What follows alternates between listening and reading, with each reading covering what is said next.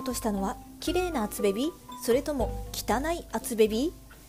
ー？もしもしまきこです。この番組は各種 SNS でアウトプットしても誰も興味を持たない話題を世界のどこかにいるかもしれないマキコファンに向けてお届けする番組です。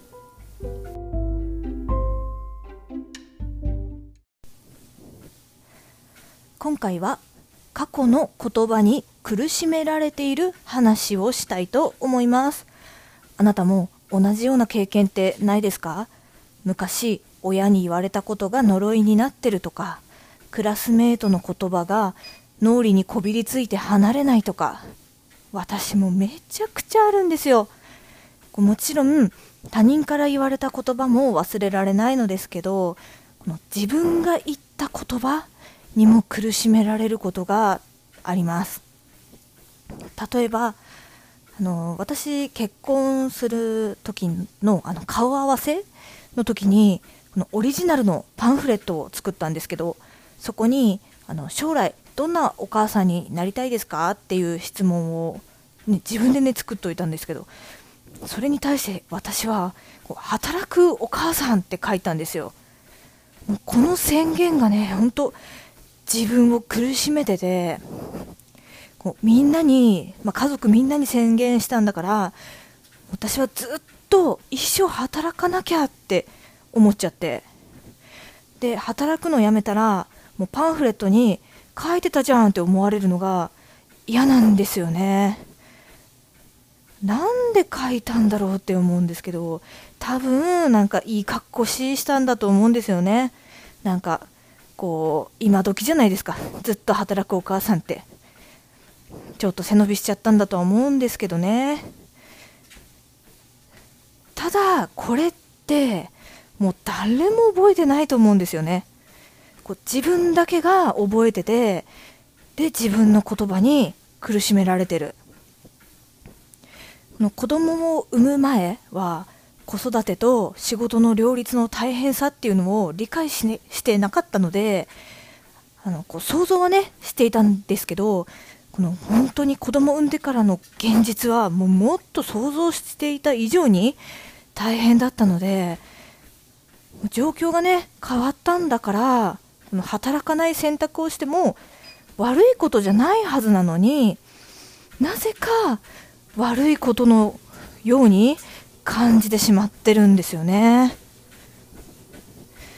でこの自分の言葉に苦しめられている状況の何が悪いのかっていうと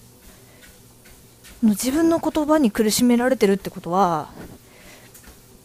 まあ、自分を許せてないですよね。過去の自分が言ったことを今の自分が守れてないのが許せない。守れないのが許せない。自分を許せない。イコール他人も許すことができない人間であるっていうことが問題なんですよね。この他人を許せない人間っていうのは相当生きづらくないですか？もうちょっとしたことでピリピリしたりがっかりしたりもうストレスだらけになっちゃうと思うんですよ。でもこのストレスの正体はもう自分自身が勝手に生み出してるストレスなんですよね。他人を許せないから勝手にストレスを感じてしまってる。なのでこの自分をね許してあげるっていうのは楽に生きるためにはすっごい大事なことだと思うんです。でもすぐに変わるっていうのは難しいですよね。だからまずはこう他人に対して自分が許せないことを自分がやってみるっていう練習をしていこうかなと思ってます、まあ、例えば、まあ、ちょっとだけ遅刻してみるとか、まあ、もちろんこの命にね関わることはやっちゃだめですよ。の踏切になってるのに線路の上に棒立ちしとくとかね。もうそういうのは絶対にやっちゃだめだけど、まあ、まあ多少許してもらえるのかなぐらいのルール違反というか約束を破るみたいなことをしていったらこの、ね、何々する人って許せない。でも自分もやったことあるなてへぺろみたいな風に思えるようになったらもっと楽にな生きられるんじゃないかなってそんな気がしています。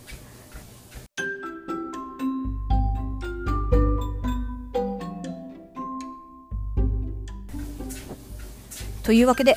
今回は過去の自分の言葉に苦しめられているお話でしたあの同じようにね苦しんでるあなたこのマキコと一緒に練習して楽に生きていきませんか？